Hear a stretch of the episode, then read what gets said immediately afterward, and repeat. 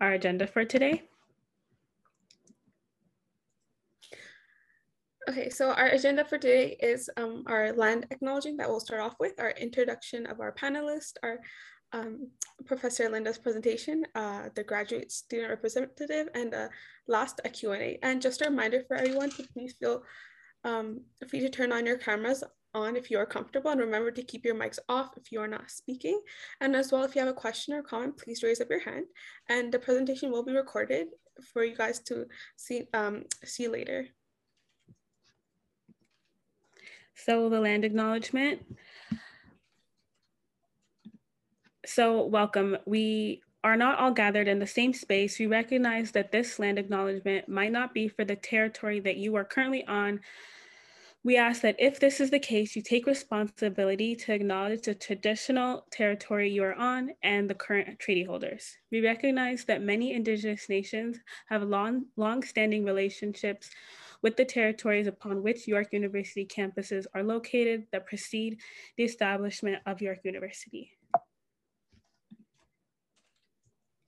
The significance of giving land acknowledgement is essentially showing recognition for respect to Indigenous peoples and their traditional and ancestral territories, which are essential elements of establishing healthy reciprocal relations. It is also the way forward in the steps towards reconciliation between Indigenous and non-Indigenous peoples. York University acknowledges its presence on the traditional territory of many Indigenous nations, their the area known as Tkaronto has been taken care of by the Anishinaabeg Nation, the Haudenosaunee Confederacy, the Wendat, and the Métis. It is now home to many Indigenous peoples. We acknowledge that the current treaty holders of the Mississaugas, of the Mississauga of the credits, sorry, Credit First Nation, this ter territory is subject to the Dish with One Spoon Wampum Belt Covenant, an agreement to peaceably share and care for the Great Lakes region.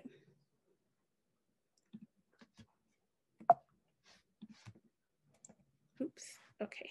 Okay, so our goals for this presentation are um, to learn who to ask and what you should be doing to engage with your professors prior to asking, how to ask your professors for references and what to say in an email or during office hours, what information professors need before they can provide decide to provide a reference and how to make it easy for a professor to say yes and what to do if a professor says no and most importantly what not to do when asking for references. So just a little introduction of our guest today. We have Abraham Joseph, who is a doctoral student at York University. Prior to that, he graduated with a Bachelor of Science in Psychology at York University and then went on to uh, pursue a master's in public health sorry, um, health policy and equity at York University. And currently he's a teaching student for health and equity at York University. And now we also have Professor Lynda Van Dreumel who will be presenting today. And so I will stop share and allow her to share her screen. Thank you, Maria. Um, so first of all, I recognize many people who are in the room here today, um, and uh, I thank you for coming to listen to what I have to say.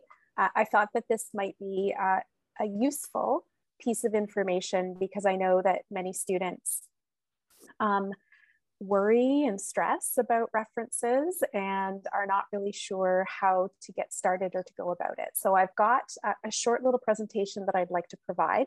And then after the presentation, happy to um, take some questions. So just give me a moment to share my screen. And so I need to preface this presentation to say that um, there is a little bit of strategy when you are requesting a reference letter. And you, there are things you can do to improve your chances of getting a yes.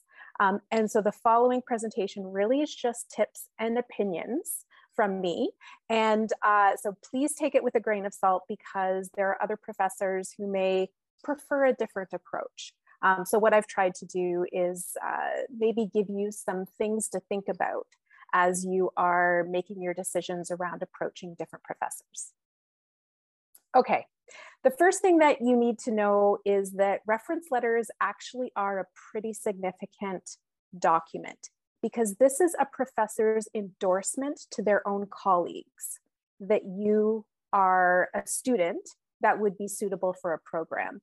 And so, as you know, many of the schools in uh, Canada, it's a pretty small community. Most of the professors in different departments and different schools know one another because we collaborate, we work together, we see each other at conferences, we're aware of uh, one another's uh, research. And so um, there is a decision that a professor makes um, in order to feel comfortable if they are going to endorse you to their colleagues. And when they're asked to make this endorsement, um, they're asked to, to, um, to provide examples and uh, give an endorsement in a number of different areas. And this could take the form of a written letter, or it could take the form of an evaluation form where the student is rated on a number of scales and then a letter is attached. So first and foremost, professors are asked to comment on whether or not you are prepared academically. So this means that the professor reflects on your performance in, in the courses that you've taken with them, also reflects on your writing skills and your presentation skills. Um, they also need to usually comment on how focused and committed you are as a student. So professors will consider things like attendance, um, your ability to meet deadlines and hand things in on time, um, whether or not you attended office hours, and the overall level of engagement that you may have um, demonstrated within a course. The professor will often be asked to comment on the type of learner that you are, and most graduate schools and professional schools are looking for evidence of independent learning, meaning that the student demonstrates that they're self-motivated, they're resilient, they're resourceful, um, and that is a good predictor of a student who's going to be successful in a graduate program. Oftentimes there are questions around teamwork. So there are questions or the professor is asked to comment on whether or not the student is considered a team player. So how does the student uh, perform in group work? Do they demonstrate leadership skills in the classroom? Do, is there evidence of the student being um, a collaborator and working well with others? And then finally, um, there's always a question around whether or not the student is suited for the position that they're applying for. So this could be a job if you're asking your professor for a job reference, or it could be a graduate program. And this is where the professor is um, commenting on things like your critical thinking skills and your research skills. When schools ask for references, they're asking the professor for specific examples of these characteristics. So it's not enough for the professor to say that, um, you know, the student is committed to their work and shows leadership skills. Um, a high quality and effective reference letter actually explains to the school instances and examples of where the professor observed this in the classroom or observed this during their interactions with the students. So you also have to think strategically um, depending on what you're applying for, you want to think about which professors actually had the opportunity to observe these types of characteristics. If you're applying for a research uh, master's degree, then you probably want to think about professors who you've written research papers for. Um, so if you've done, if you're doing a research project or you're writing a literature review where you can show that you can take uh, academic literature, synthesize it, come up with a thesis, create a compelling argument, analyze the policy. Um, that would be, if you did it in a class for a professor, that might be a good professor to, um, to approach. So you really want to think about these types of characteristics and then think of which professors are best positioned to be able to comment on these things. And I can tell you that regardless of the program you apply for, whether it's a master's program or professional program, all of the reference letters ask, or the requests for references ask for professors to comment on these areas.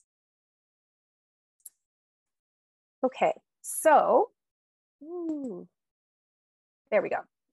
Um, when a professor is thinking about whether or not they can provide a reference. It's really all about knowing you and knowing you well. And so a professor needs to have name and facial recognition. Um, so you need to think strategically, how am I going to make sure that, this, that the professor knows who I am? Um, the professor also needs to have a really good idea of your areas of strength, your, your very specific strengths in your both scholarship skills and also in those soft skills, so your leadership skills and your relationship skills.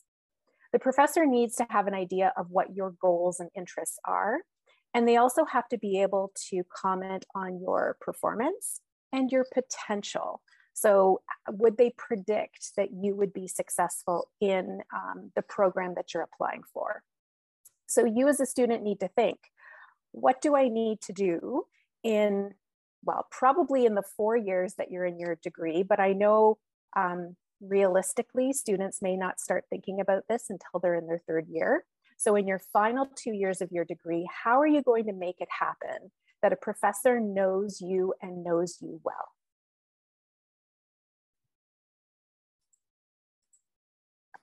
So, it does take preparation.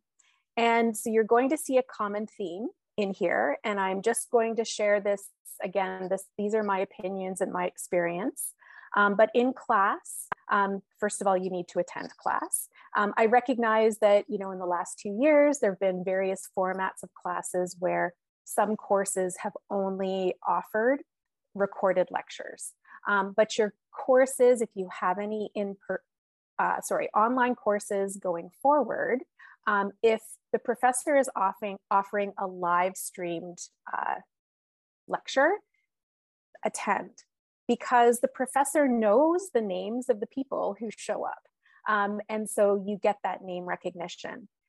You also should ask questions because whenever the professor looks into the chat, sees your name in the chat, that's another sign um, and another way to implant that name recognition in the professor's brain. And finally, you should have your camera on. And I recognize it not in all situations can you necessarily have your camera on, um, but it is very helpful for a professor because they need to know more than your name. They need to be able to put a face um, to your name. And so many times I use um, fake backgrounds uh, because I don't want people to see what might be happening in the background of my house while I'm trying to teach or while I'm in a meeting. Um, but I can tell you that professionally, in the professional world, the expectation is that if you are attending a virtual meeting, that your camera is on. And so a professor wants to see that type of commitment to the class um, because that is a good predictor of how the student is going to um, be in classes, whether it's a professional program or a, um, a master's program. So you want to think about doing that in your classes. Um, after class, you you really should be involved in um, some type of activity that could possibly give you more chances to get to know a professor. Um, so, of course, getting involved in SAHMPI, you have opportunities to make connections with professors and other York activities. Also, though, on a yearly basis, we'll send out, uh, School of Health Policy and Management may send out requests to get students to participate in focus groups um, or maybe even volunteer for something. Um, that is a really great way to make a connection with a professor. And I can tell you that a lot of the extracurricular things that I'm involved in as a professor, I get to know the students who show up to those things. Um, so you you want to make an effort to strategically think about what you could uh, maybe volunteer for or attend within your time limitations, because I do understand too, students are extremely busy.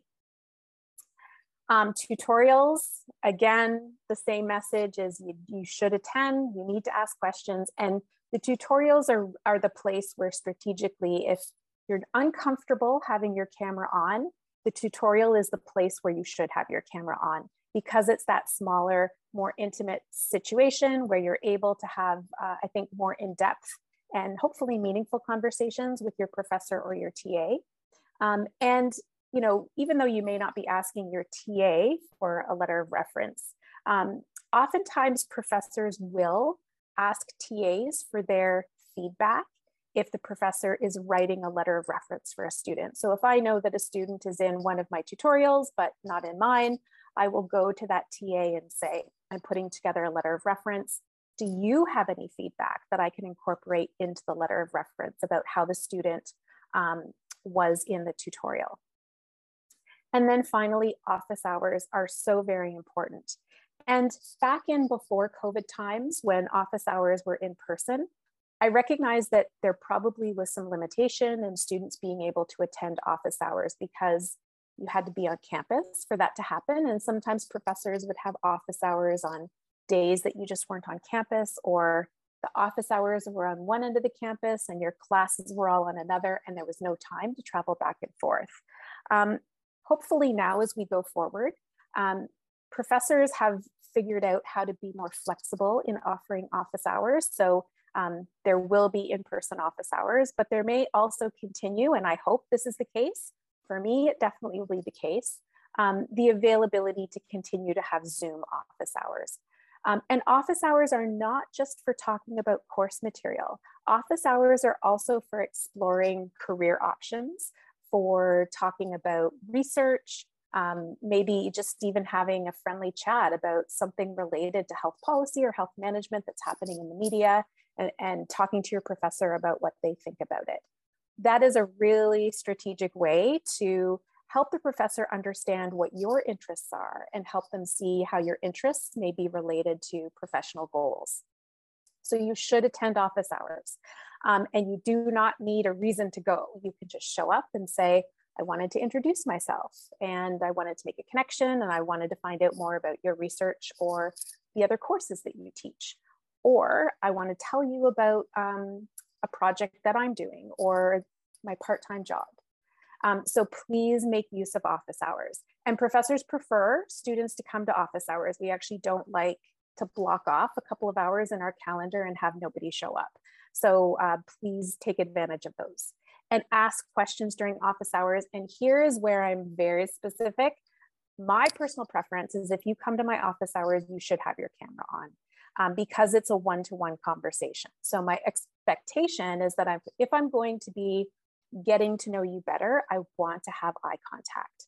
Um, so again, you just sort of have to think about strategically when, um, if I'm not comfortable with having my camera on, when should I really make an effort to put my camera on, make sure I'm in the right environment, using fake backgrounds if I want to hide where I am uh, or what's going on behind me and um, and use that camera. So office hours are very important for for that. Okay, so it takes preparation. So you do have to think strategically. So going into your winter semester, um, you really should be thinking about how am I going to make this happen? And looking over your courses, once you get your syllabus, figuring out again strategically when are you going to go to office hours how many times per semester will you go to get to know the professor and how are you going to sort of commit to um, having an engagement and a presence in the class so how will you challenge yourself to ask questions so remember all of that plan is really back to ensuring that the professor knows you. Your goal is this. Your goal is that by the end of the semester or the end of the year, the, the professor has name and facial recognition for you. They know your areas of strength. They have had a discussion with you about your personal and professional goals and interests, and they have a better idea of your performance as a student and your potential for other programs. So realistically, this can't be accomplished with a few interactions. So going to office hours once in the semester may not be sufficient to make that happen. Um, so you want to think again about how you get that repetition with the professors so that they get to know you. And there is this myth of um, familiarity that happens. So, you know, if you go to every class and in person or online, and you feel like, oh, the professor always is looking at me, the professor knows who I am, they always see me. There's a chance that the professor still might not know who you are. So they might recognize your face, but they have never had a chance to really put the name to the face. And so when they're grading papers, Um, they may not really understand that this person's name actually corresponds to the person who sits in the front row that they smile at every week. So um, you really have to put those two things together for the professor. Um, and uh, you know, I can say that, uh, you know, if you're teaching three classes in a semester and each class has 100 students or 75 students, um, there can be that myth of familiarity where students feel like they know you really well, so you should know who they are. Um, but you do have to do that extra little bit so that you make the connection for us. Um, I previously worked at a university where name cards were mandatory. So you had to have your name card out on your desk uh, for every class. And I personally loved that. And I actually think that students benefited from that as well, because we got to know um, who the students were in the class um, much quicker. Okay, so you're thinking about what your strategy is going to be for the next semester, how you're going to get to know the professor and get the professor to get to know you. You also need to start curating who you're going to try to get references from. Now, generally, if you're applying for a program, you will need three references. Some programs explicitly state all three have to be academic. So their expectation is that all three references are professors. Other programs may say two of them can be professors and one of them can be professional. So it could be your employer, or it could be perhaps if you do a lot of uh, volunteering um, through SAHMPI and STONG, it could be a leader um, in one of the colleges. So it's good to ask the program or clarify if it's not made clear when you're applying. But you always need to have a list of more references um, that you're going to approach than what you actually need because you do have to be prepared for the terrible answer of no. and I know how um, uh, how probably frustrating and devastating that can be when a student asks the question, they get the courage up to ask their professor for a reference, and the professor says no. But the reality of the numbers game is that professors have to say no to, to some students because they can't write letters for everyone. So the numbers game, um, if you think about a fourth year cohort in, the health, in health policy and management, there are approximately 200 students in fourth year. And then you think of the number of professors um, that you've had throughout the course of your degree, just in health studies. And some of us you've had a few times, right? So you might have had us for two courses, you might have had some other professors for three courses. So when you think about maybe a handful of nine, ten professors, um, and they're all getting requests from a cohort of 200 students. Um, and that cohort, so let's say maybe only half of them are applying for, for graduate school or professional school, but let's say 100 students and they're all applying for multiple things. So it's not just asking for one letter or one reference, but students are often asking for references for three programs or four programs that they're applying for. So that numbers game just essentially says you're going to get no's. So you do have to think again strategically about if I need three references, maybe you're going to approach five professors um, to see who's going to say yes okay, I don't mean to be so negative about that, but just realistic. I just want you to recognize that a no isn't necessarily personal, that they don't want to provide a reference for you, but it is sometimes just the mathematics of it. Okay, so you've come up with your list of professors that you would like to approach. You now have to figure out what is the right method to approach them. Do I make an in person request or do I make an email request? This again is another piece of strategy because it takes knowing your professor. So you might have gotten to know your professor a little bit and you might think, I bet you this professor would prefer in person, while other professors you think, I know that professor just wants an email, um, that they don't want me calling them or coming to office hours or approaching them after class. So you need to pick the one that is right for the professor you're approaching, but then also that is right for you because there are some trade offs with both methods. Um, so if you decide to go in person, um, that means that maybe you uh, email the professor and say, would you mind if I set up an appointment to see you during your office hours? Um, and so if you show up during office hours with your camera on, it ensures facial recognition. So the professor is like, oh, yes, I remember you. You've been in two of my classes. Um, and you're not requiring them to match an email name with a face. They're trying to figure out, I know that name, but I can't remember the face of that person. So an in-person request ensures facial recognition. Um, it also shows commitment. So I think it takes, um, again, this is now my opinion, I think it takes a little bit more, perhaps even courage um, to, ask in person, face to face.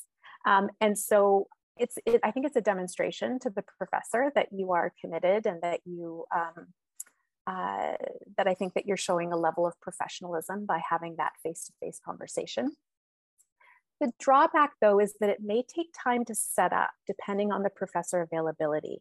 And I know that time is tight for you when you're going through an application process. So oftentimes you get the application, then you've got a short period of time where you have to find your professors, talk to them and get them to give you a reference letter. So you may be in a situation where you think there's no way that I can get an appointment with that professor in time and get an answer. I'm going to go the email route. So again, you think about your trade-offs. The bonus to an in-person request though is if you do go during office hours or set up an appointment with them, it gives the professor a chance to ask follow-up questions. So you can say what you want to say, and that's going to be the next slide. Um, and then the professor can ask more questions, and that may actually help the professor decide on the spot. Um, and depending on how you answer, it may get you to a yes. Whereas, had you emailed that exact same professor, the professor may have said no in an email. Um, so you're probably hearing a little bit of my bias. Um, my bias is towards an in-person request, but that's a personal bias because again, um, it's usually easier for me to make a decision by putting a face to a name. And then if I'm kind of iffy whether or not I can, I know the, the student well enough, if I'm having a conversation with them, I can kind of figure out, okay, actually, I think I, I do have enough information about this student that I would feel comfortable writing a letter. The other option is an email request. So again, um, you know, it's not that this would not be a way to go because I do think that there are some professors that might uh, prefer this method. It gets you a quicker response. Oftentimes the professor can read your email, look at anything that you sent along with that email and give you a response right away. Um, and some professors prefer to receive all of that documentation that I'm gonna tell you about in the next step um, and look at it to make their decision. But the drawback here is that they get a name in their inbox and they truly could be trying to figure out which student you were. You know, maybe you sat beside somebody else in class and they the, the professor knew that you know these two students always sit together and i know one is one person and one is the other but i'm not sure which is which. Um, so sometimes professors can struggle with i can't really remember who that student is. Um, so you can make an email request and in that email request you can offer to meet with them in person, um, and the professor may take you up on that. So um, you got, again, this is all strategy. You need to figure out what's best for you and um, what works with the professor that you're going to approach. Um, but it's important to note that professional courtesy is that you do have this conversation with the professor about six to eight weeks before the letter is due. Um, and so the shorter that time period, the less of a chance you're going to get a yes. So asking a professor when the letter is due in three weeks or four weeks, um, you're probably going to have a smaller chance of the professor saying yes. And certainly asking a professor two weeks before the letter is due, you're most likely going to have to prepare yourself for a no. Um, and it's more about um, workload and workflow for a professor um, that timeline because what happens is all of the letters are due at the same time, right? So there are some letters that may be due in January, some letters that are due in February, and some letters that are due in March. And so if a professor has, has had a lot of requests, they're already starting to sort of figure out in their calendar when am I going to do my letter writing so that I get all the letters in on time. And there will be a point in time where the professor will say, I now have too many students on my list. Like I can't say yes to any more students. Um, so, you know, it's more of a, if, if it's two weeks before the due date, chances are it's also two weeks before the due date for the 10 students who already got a yes from that professor. And the professor may decide at this point, I have to say no, because I already have 10 letters that I'm working on for the January date. All right, so you need to be prepared. You need to be prepared with all the information you have up front. And so you can put this into the email that you um, send to the professor if you're going to ask by email. Or you can indicate when you meet with the professor in person, here is all of the information that I can provide you. And you can talk about it in the in-person uh, meeting and you can follow up by emailing it to the professor. So first of all, you have to be very clear where you are applying and what the timelines are. So if you clearly state, I'm applying to these three programs, program one, um, the letter is going to be due January 8th, program two, the letter is due January 28th, and program three, the letter is due March 5th. Um, first of all, that shows the professor that you're on it and you are organized. But it also helps them think about their calendar and think, okay, does that fit with the timing of the, the letters that I'm already writing? You also should be prepared to provide your background.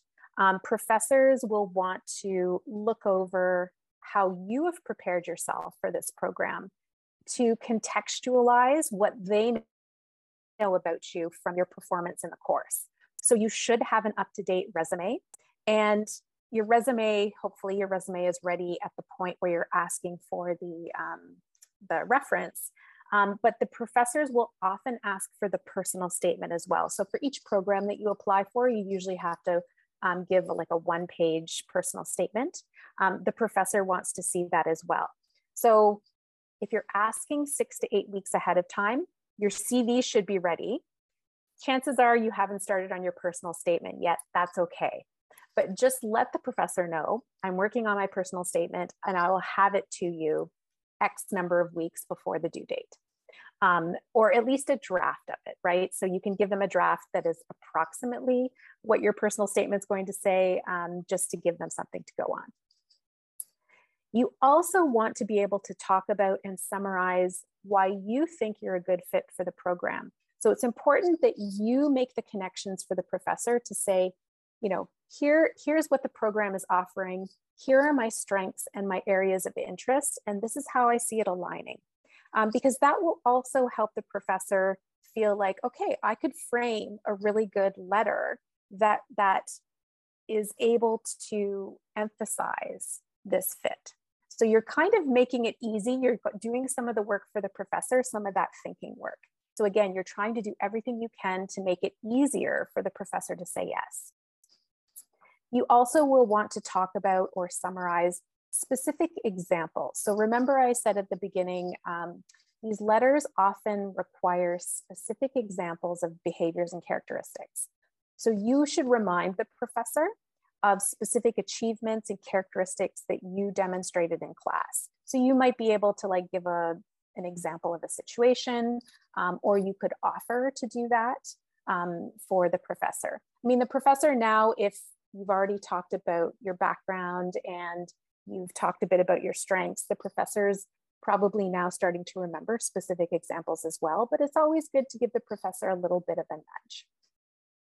And then finally, there may be other information that the professor could ask for. So you should always offer to provide additional information if needed. Some professors will ask for additional writing samples. So, um, you know, they may look back to an assignment that you did in their class, um, but they might ask for another sample, something that you submitted to another professor, um, because uh, oftentimes we're, we're required to comment on the students' written communication and their ability to write papers and research assignments. And so um, it's good to just sort of get a, a better feel of what students are producing outside of the class as well. Um, some professors, though, are just totally fine with the CV, the personal statement, and then pieces three and four on this slide. Okay, so getting to yes. how the professor makes the decision.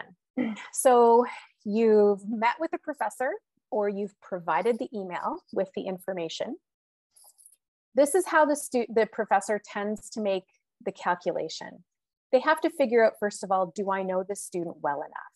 So even though the student may have gone through all of the um, steps of providing all of this extra information, if the professor feels like they truly don't know that student well enough, they may need to say no. Because the, the professor has to also then reflect on, is this student a good fit for the program that they're applying for? So knowing the student and knowing if they're a good fit really, they kind of interact, right? And so um, you need to have that information. The professor will also reflect on whether or not they have enough time. So do I have enough time to write these letters given the other letters that I'm writing? And finally, the professor will figure out, do I have enough information to be able to assess the student's preparedness for this program? So all four of those things, again, you're thinking, as I move into the next semester, strategically, how am I gonna make sure that I address all four of those components to improve my chance of getting the professor to say yes? The most common reasons for a no are the professor just doesn't know the student well enough and um, that you know that happens um, again when you think it's a fourth year cohort of 200 students it really is impossible for a professor to know all 200 students really well um, so there could be a chance that the professor just says i just don't feel comfortable enough even though you've provided me with all of this information i don't feel like i know you well enough to write you a high quality letter and then um, the professor may also say no because they don't have enough time, because unfortunately, we just can't say yes to all requests. So you do have to prepare yourself for a no and recognize that um, it's not a personal slight. Um, it truly is the result of these two factors most of the time.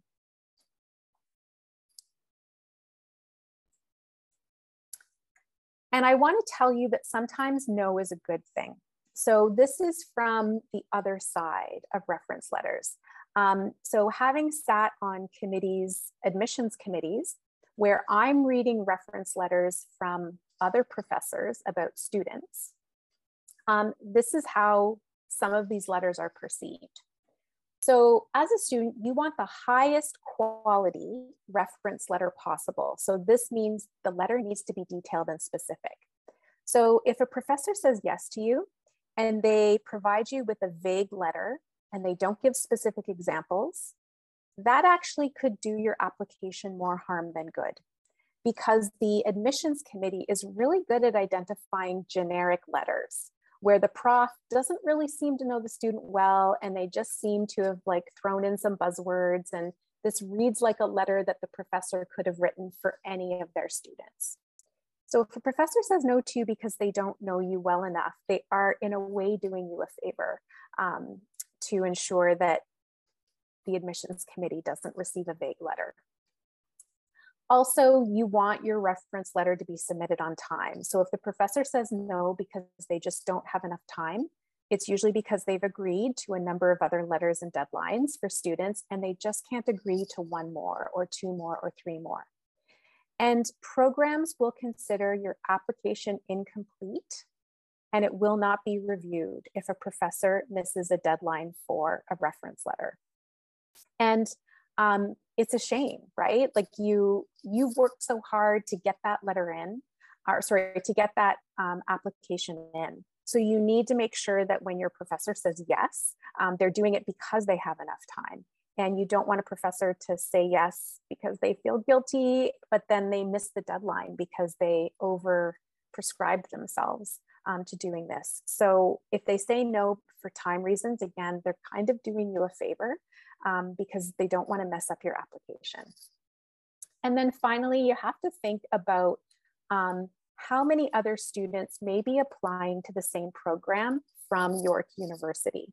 So a professor may also say no because once they find out the programs that you're applying to, if they have already agreed to write letters for 20 other students to the same program, they recognize that the admissions committee on the other side may perceive that as um, not a high value letter. Um, so let's, for instance, if everybody in this room, if I agree to write you a reference letter for a Masters of Public Health program at um, U University of Toronto, the admissions committee would get all of these York students um, and let's see, there's 26 people in the room. So uh, 24, they'd get 24 letters written by me where I essentially am saying all of my students would be perfect for your program. That might be true, but the admissions committee perceives that as, oh, she just writes a letter for anybody. Um, so sometimes professors will make that decision as well. They may say, you know, I'm, I'm already writing a bunch of letters for some students who are going to the University of Waterloo or U of T, and it just won't look good from the admissions committee if all of the letters are from me. So again, um, sometimes no is a good thing. And if the professor is saying no, they, they are actually thinking not only about themselves and their time, but how much value um, they can contribute to your your application. And if they don't think that they're going to be able to contribute value, then that may be one of the reasons that they say no. Okay, so I don't want to end though on the no because um, you will get yeses. And you will get yeses if you have a strategy and a plan. So again, thinking about going forward from today, um, how are you going to organize your winter semester? And then for those of you who are in third year, how are you going to organize your fourth year so that your professors know about you and know you well? And that at the end of the semester, they can comment on these four areas. Because if you position yourself so that they can do this, your chance of getting them to say yes when you do need to ask for a reference will be much higher. And that's the end of my presentation.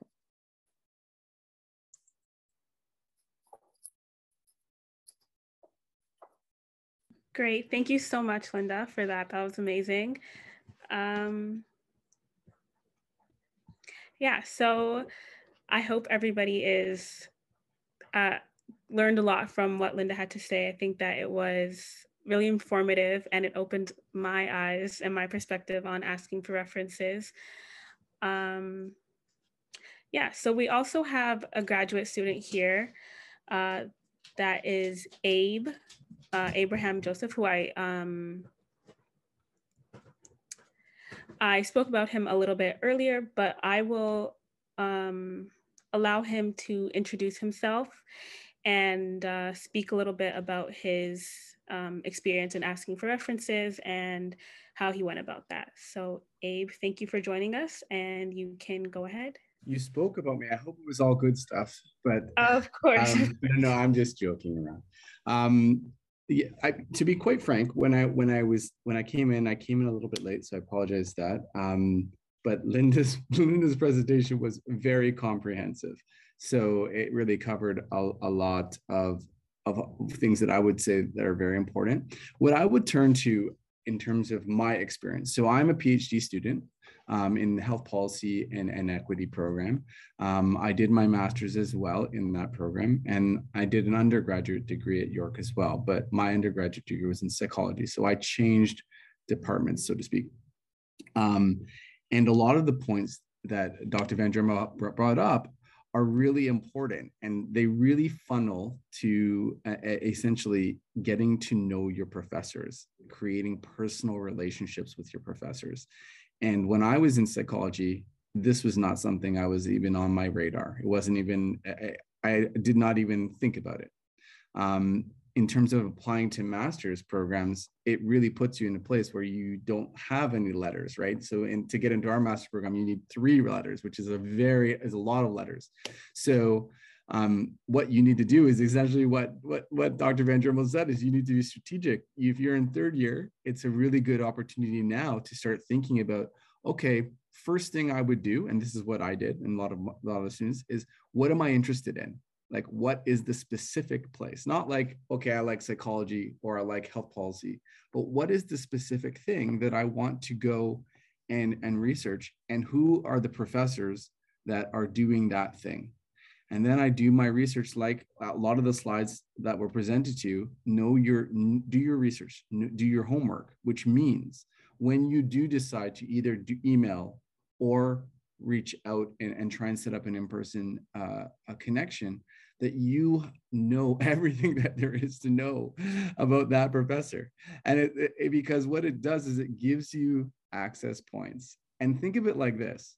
If you are going and uh, make a, a very simple analogy. If you meet someone in a class and you get along with them and then you make a, a, a, a organize a chance to be social with them well you want to think you, you're like think okay i want to i want to do a good job. I want them to like me. I want to i want to have a good time well that's kind of what you have to do with your professors. You have to create a situation find the opportunities to connect. If they're doing cool research then you know do all the do all the reading in that area. That will also that will help you build a connection with the professor. But it will also actually move you along in your own research and your own discovery of the actual thing that you want to do. So it's not just about um, and the point i'm making is that it's not just about ticking boxes. It's not just about um, doing a strategy for figuring the thing out. While that's true you need to be strategic you also are trying to do something like you're trying to be a researcher or you're trying to pursue nursing or you're trying to do something. So you want to actually engage that thing. And often what i found especially in academia and other other grad students when you do that in really intentional and comprehensive ways it ends up pushing you in the direction of making the connections and actually being able to um, fulfill the, the goals that you're that you're aiming for so I know I'm kind of rambling, um, but that's that's kind of that would be my that would be my suggestion broadly speaking. Um, in terms of the the specific letters, I think that uh, what you can what you will find as you move through uh, academia, if you progress through academia, and something that you end up wanting to do, is that you'll have different professors that have different approaches to letters, right?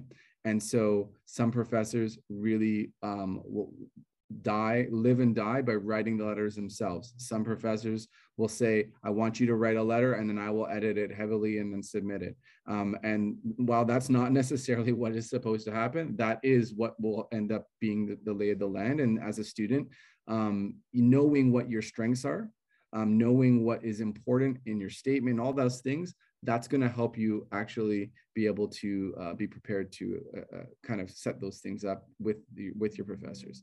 So the name of the game is starting early, I guess, and I think that that's probably mimics what what you've already heard. I think, and I'm obviously I'm open to any questions that you have, but I think I feel like I've rambled enough there. Thank you so much. Um, I did have one question. Uh, so you did, did your undergraduate in um, psychology. How was that experience in you applying for um, public health or health policy? Sorry, how did um, how was asking for you know psychology professors references to that program when of course there's a correlation but it's not the exact same right so how oh, it's a great question it's a really good question. Um, my letters were horrible. is, is, what the, is what you know. Not I, say horrible. They're not horrible. I, I'm being I'm being dramatic. My letters they weren't fantastic letters because I didn't have a lot of experience ahead of when I applied. Um, in terms of even you know this type of workshop, right? Um, I one of my letters I it was quite late um, that I that I ended up uh, getting it um, which was the final letter. But the other two, I did already have an actual relationship with the professors. One of the professors was in public uh, health policy because I had taken a course there. So I had had a chance to build that relationship.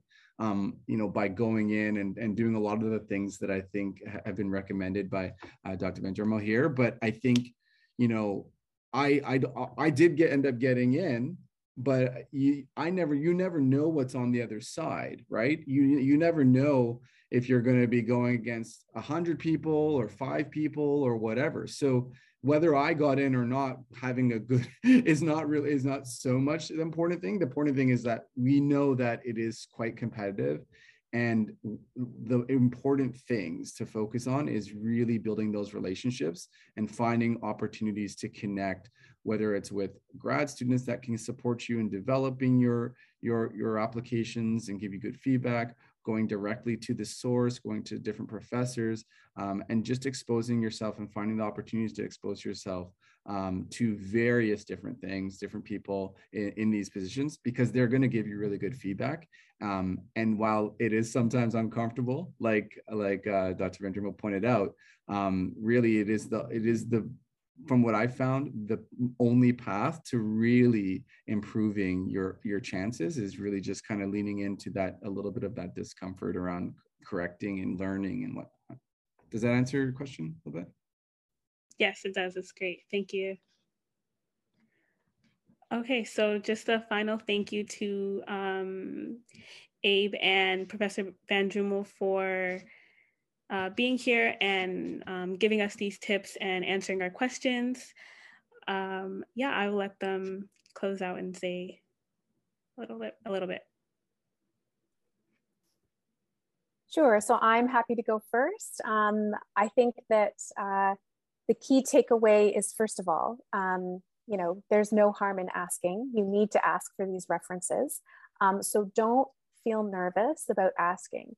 But um, I've given you some ideas around things that you can do around making decisions about engaging with your professors, letting them get to know you, and then how you set up the ask strategically so you give yourself the best possible chance of a yes. And then just remember if you get a no, many times um, it's actually good news to get a no because if a professor has to say no, um, they're truly doing it because they don't think that they can add value to your, um, your application. So you wanna make sure that um, you do get those, the letters that are gonna give you the biggest bang for your buck for your application. And I feel, like, I feel like it's not fair that I go after you because that's just not it's just not fair. But okay, I, I think what what I what I would say is you know as as you're speaking, I was thinking about this. One of the things that I found really challenging is is is this process. Like I do, I really empathize. I think it's a challenging process. I think it's important. Um, one of the main things that I found to be really helpful is if you can, if you find that you have the ability, then find ways to volunteer, offer your services. When I say connect, look for ways, look for research that's going on. Talk to talk to different profs. Ask them if they have space on their research team for someone to learn, where you will come and show up and just learn. And eh, I'm not saying that they will. Again, this is it's not something that they're going to say yes to all the time, right? So you have to be prepared to be getting no's. But if you have the capacity to do that, meaning like you're not working three jobs and also doing school and all these things, um, it, it is something to consider that to maybe, okay, I can offer, you know, four hours a week possibly maybe i can get myself into this research group or this research group. And that is a fantastic way um, to try and make some of these connections and build connections. You never know what can come from those things I'm on a project right now where that's literally the, the reason why uh, I'm at the place that I'm at. I mean, it, it's it's a little bit removed now, like I happened a while ago, but um, it was really just from constantly or consistently, let's say, um, offering time and, and trying to engage uh, different people. So that's what I would I would leave you with, and then everything, all the rest of the really important things that that uh, Dr. Van Dreumel had had shared with you. Yeah.